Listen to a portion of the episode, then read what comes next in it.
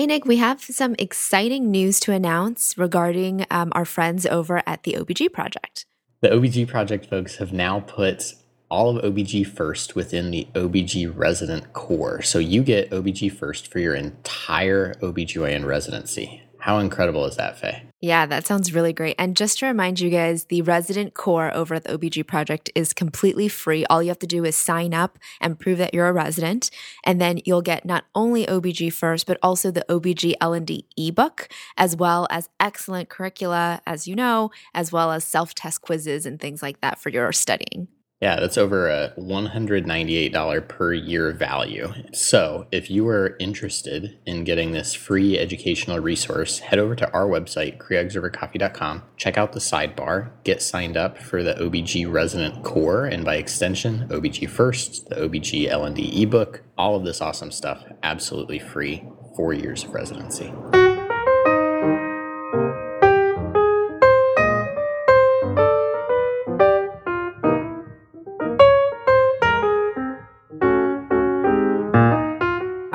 Welcome back. This is Faye. This is Nick. And this is Creogs over, over coffee. coffee.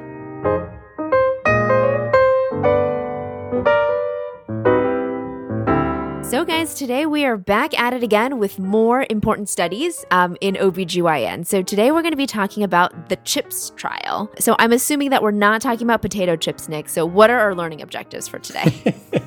no, no potato chips, though. Now that you said that, I really kind of want some, um, but I'll have to wait till after we finish recording. Um, yeah. but for learning objectives, we'll review the CHIPS trial um, and not the similarly named and similar concept CHAP trial.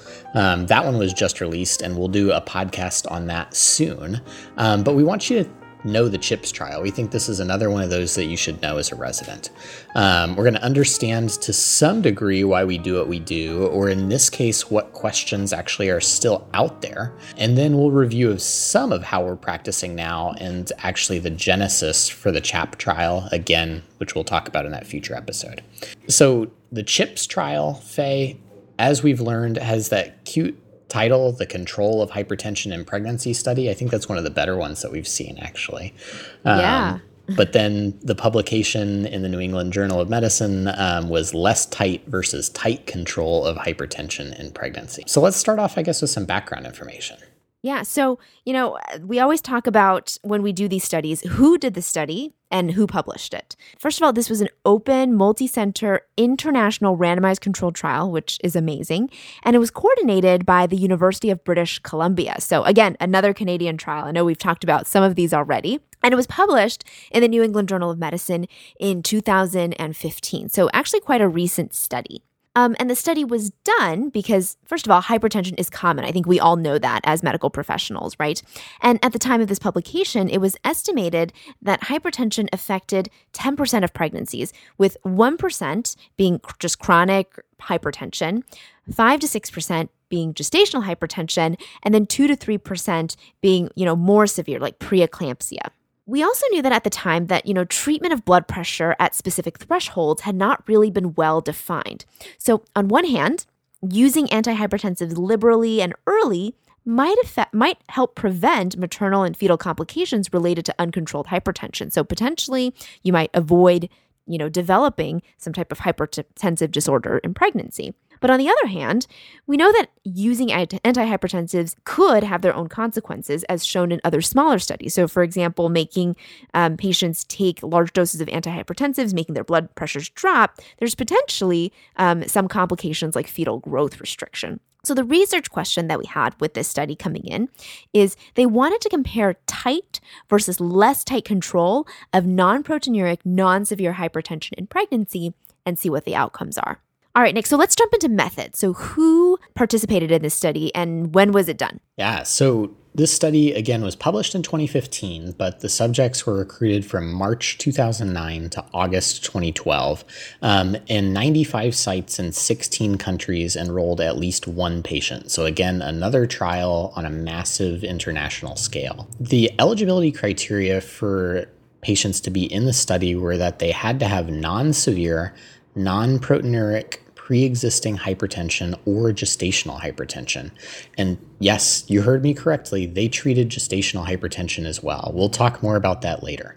Um, they defined pre existing hypertension as a diagnosis prior to 20 weeks and gestational hypertension as a diagnosis after 20 weeks.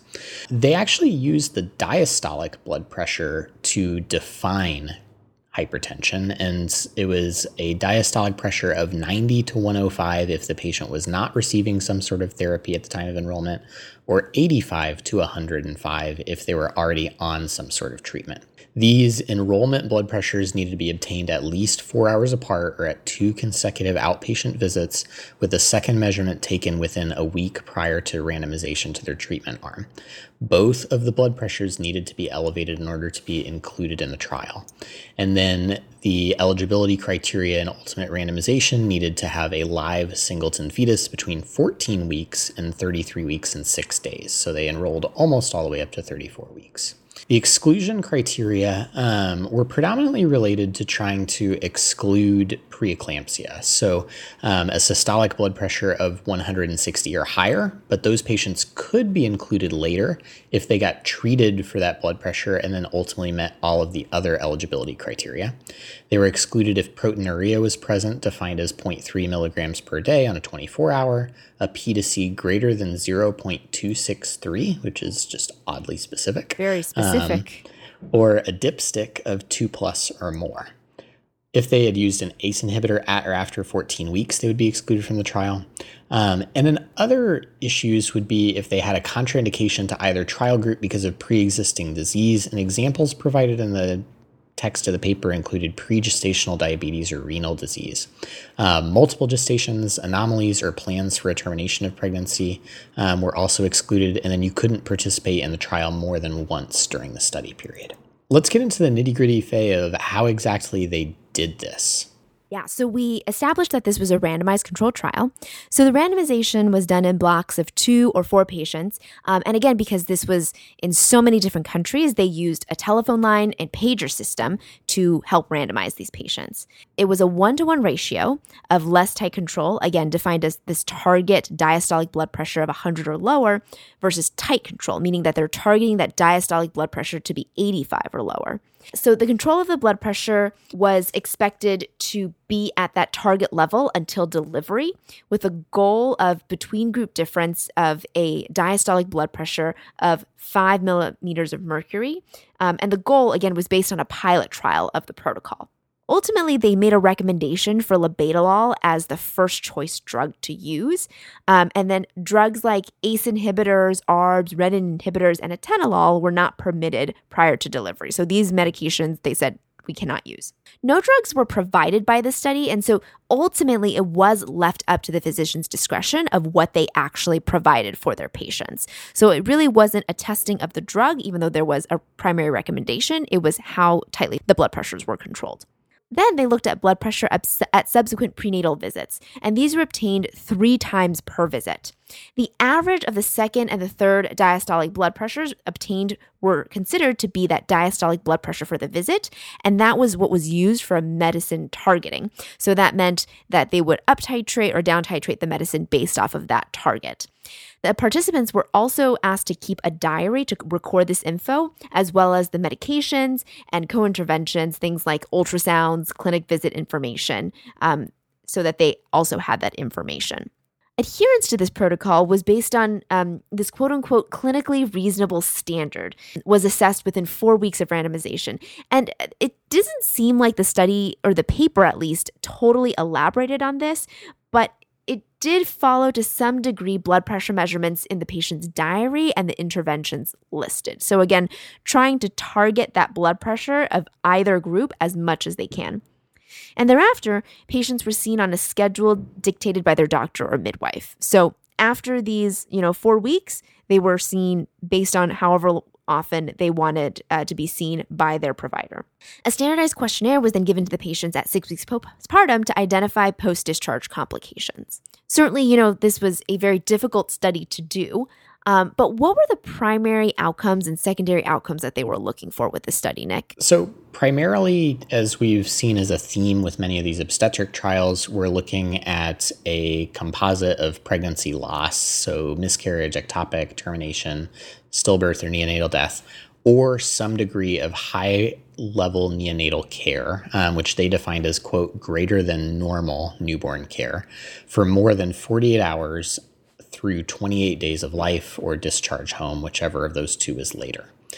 So, again, primary focused on neonatal fetal outcomes.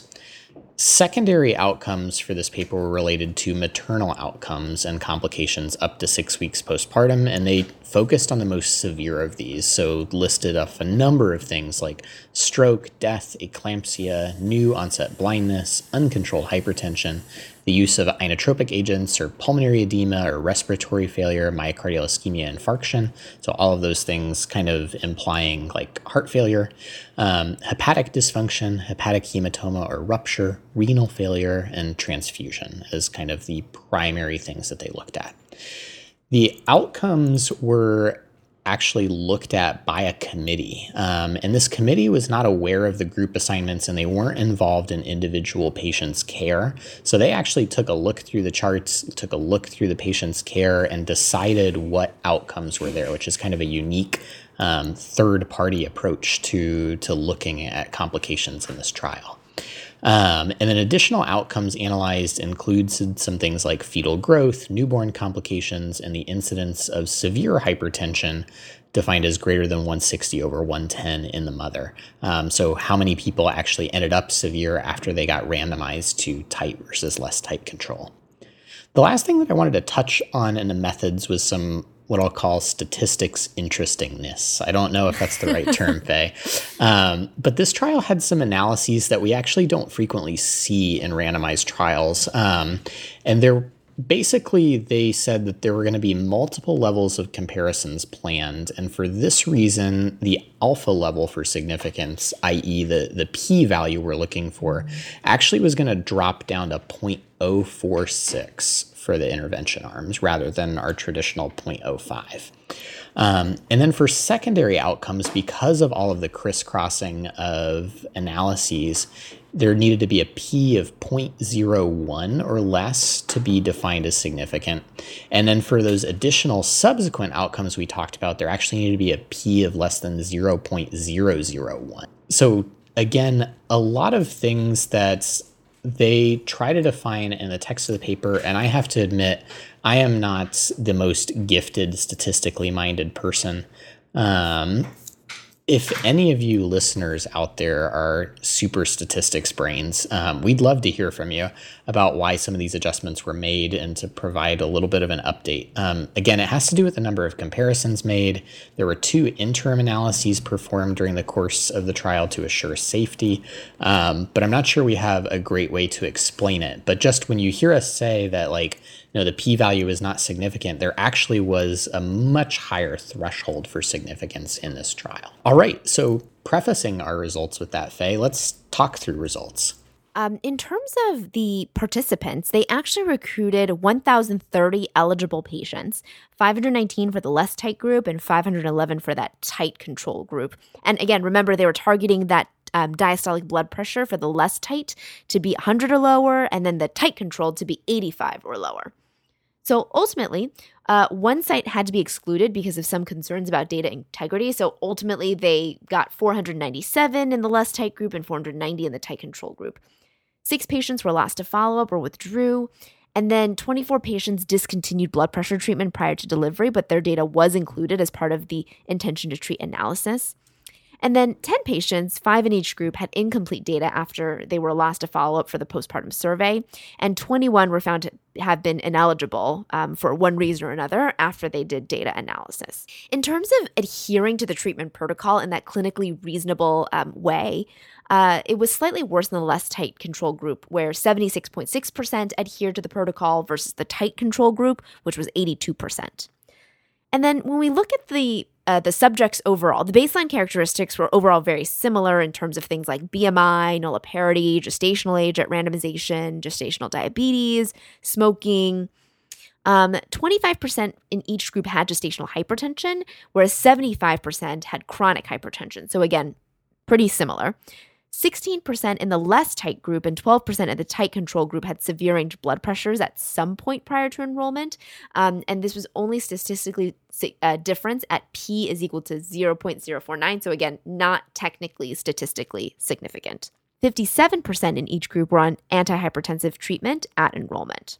In terms of looking at the difference in blood pressure, in the less tight control group, on average, the blood pressure um, was higher by 5.8 millimeters of mercury systolic and 4.6 millimeters of mercury diastolic. So, looking at it, you know, in the less tight control group, the systolic blood pressure was 138.8 versus 133.1 in the less tight control group. This was statistically significant. And then looking at the diastolic blood pressure, it was 89.9 in that less tight control group versus 85.3 in the tight, tightly controlled group. And again, this was statistically significantly different. Antihypertensive medications were taken by fewer patients in the less tight control group after randomization, which makes sense. Um, and this continued after delivery. So after delivery, it was 65.5% versus 78.3%. As expected, labetalol was the most commonly used agent since it was the first line treatment that uh, the study recommended. Um, and it was the same in both groups 68.9% versus 68.8%. All right, Nick, so that's a lot of comparisons of the actual subject. So let's actually get on to the outcomes. What did they actually find? Yeah, so maybe a little bit anticlimactic, I'll preface. Uh, but for our primary outcome in terms of that neonatal composite index, there was no difference.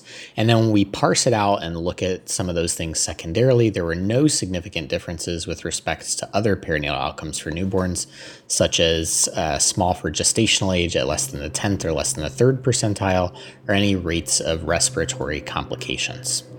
Um, with the secondary outcomes, again, that focused on some of the maternal things, um, there were no maternal deaths and there was no difference overall. Um, but these serious events that they were looking for were overall actually very rare.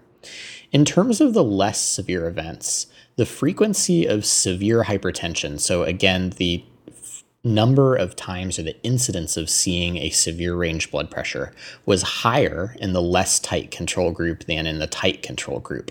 Um, and that was at a clip of, we saw that 40.6% of the time in patients with the less tight group versus 27.5% in the tightly controlled group.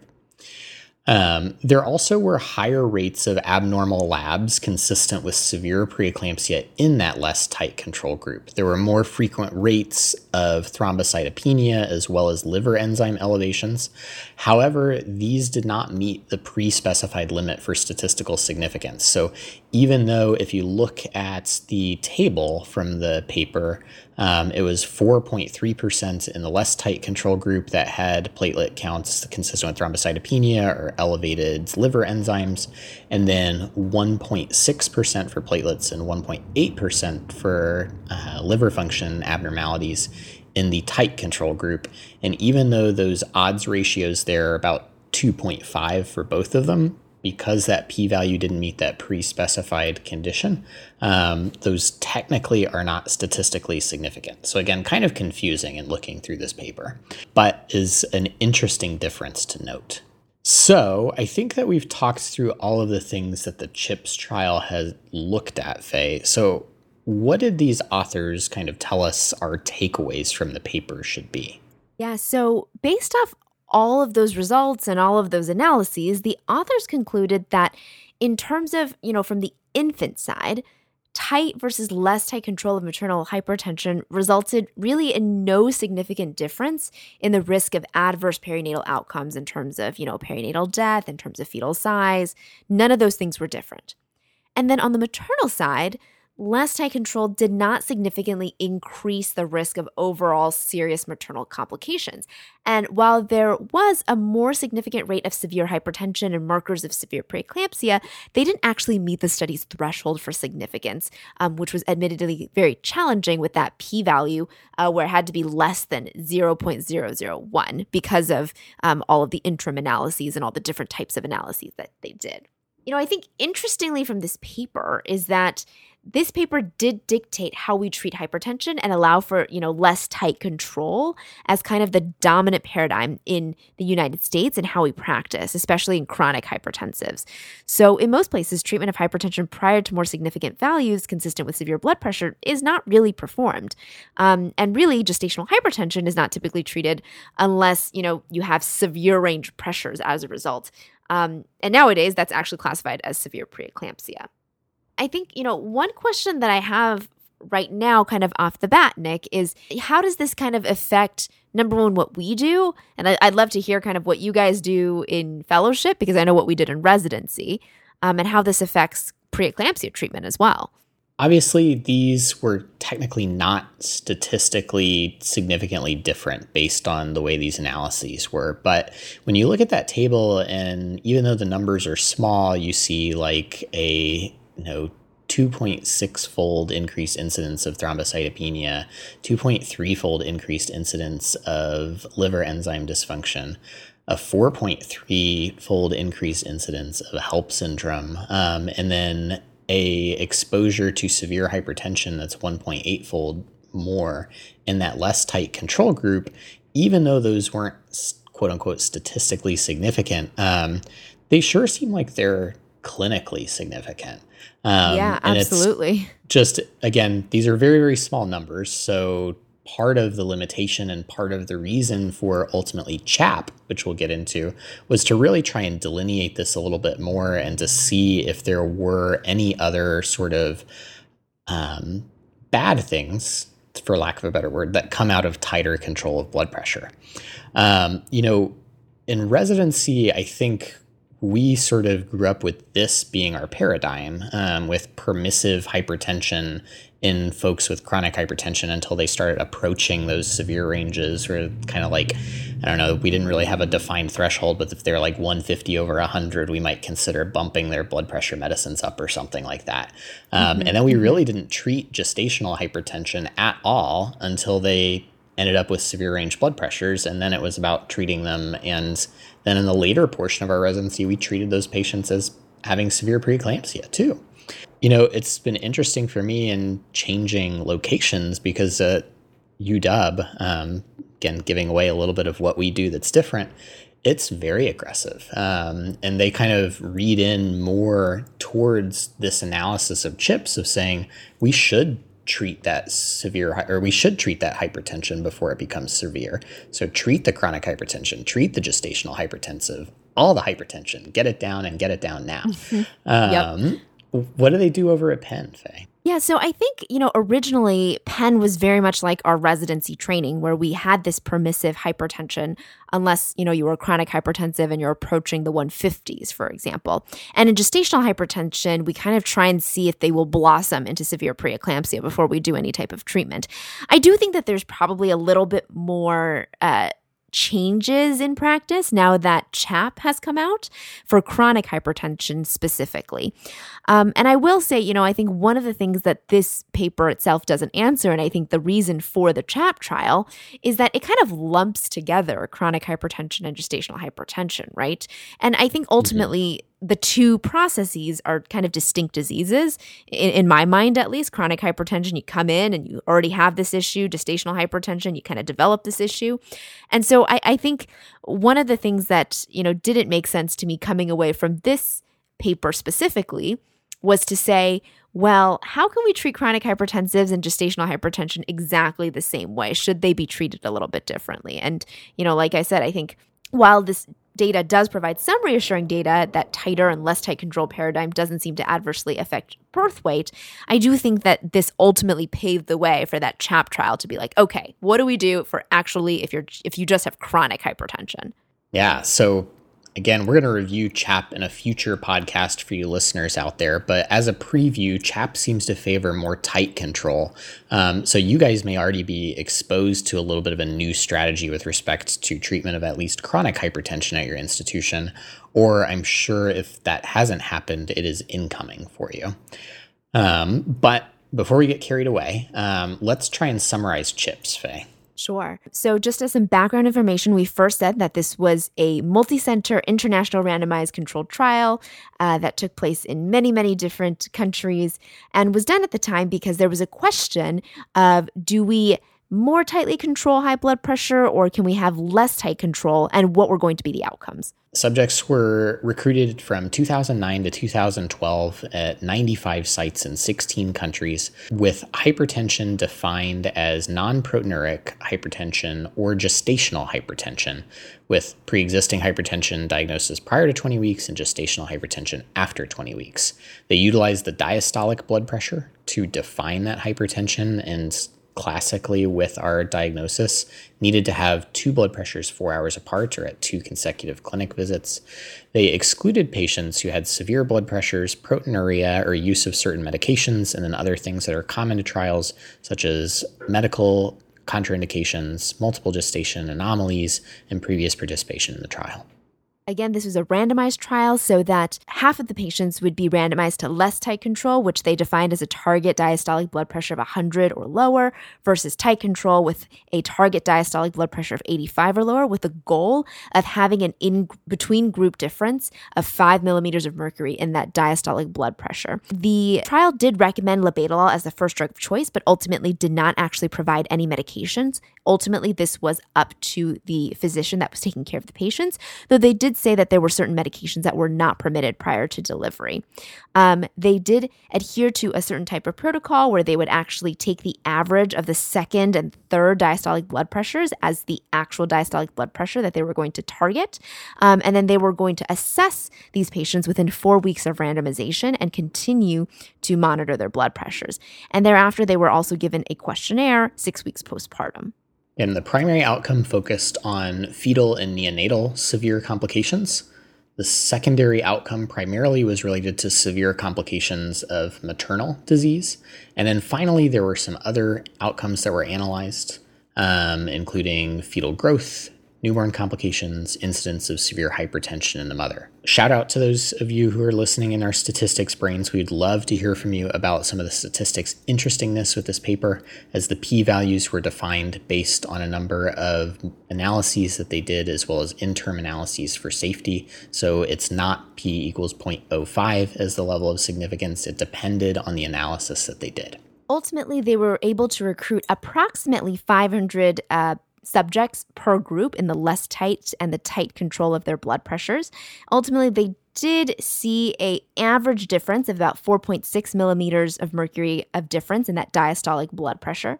Um, and then in terms of when they looked at outcomes, they saw that primarily there was no difference in that neonatal composite outcome.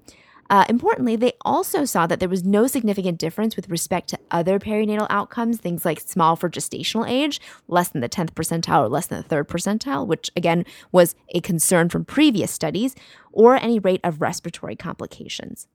In terms of their secondary outcomes for maternal outcomes, overall, there was no difference in things like maternal deaths, um, and there was no statistical significance in certain serious events. But if we actually look a little bit closer, despite those small numbers, there did seem to be some differences if we look at the adjusted odds ratio of things like thrombocytopenia, elevated liver enzymes, elevated LDH level, and elevated HELLP syndrome. But again, this was not statistically significant. From the study, the authors concluded that tight versus less tight control resulted in no difference in adverse perinatal fetal neonatal outcomes, and less tight control didn't significantly increase the risk of serious maternal complications. However, critics of the study might point to some of those things that Faye just mentioned as tight control potentially being superior. It's interesting that CHIPS has dictated how we treat hypertension and allowed for less tight control as the dominant paradigm in US practice. Um, but as we described, there are a number of ways that folks are treating hypertension across the country, some more permissive, some more aggressive. We're going to talk in a future podcast about the CHAP trial and sort of some of the things that folks are thinking about with respect to tighter control, specifically of chronic hypertension. Again, this study treated both gestational and chronic hypertension, as Faye mentioned, thought to be kind of different disease processes, and so potentially different treatments should be considered. Um, again, all for the future. I think that does it for today. Once again, this is Nick. This is Faye. And this has been Creogs Over Coffee.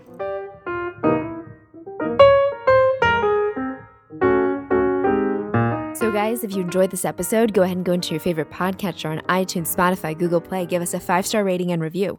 You can find us online on Twitter at Coffee1, on Instagram and Facebook at Coffee. or if you love the show, head over to patreon.com slash Coffee. Send us some love, we'll send you some swag. You can find show notes for this show and all of our other episodes on our website, as well as the Rosh Review question of the week. That will be at www.creogsovercoffee.com. And finally, if you have a question for us, a correction to this or any of our previous episodes, or seriously, if you know about statistics and can tell us anything about this, please email us, creogsovercoffee at gmail.com.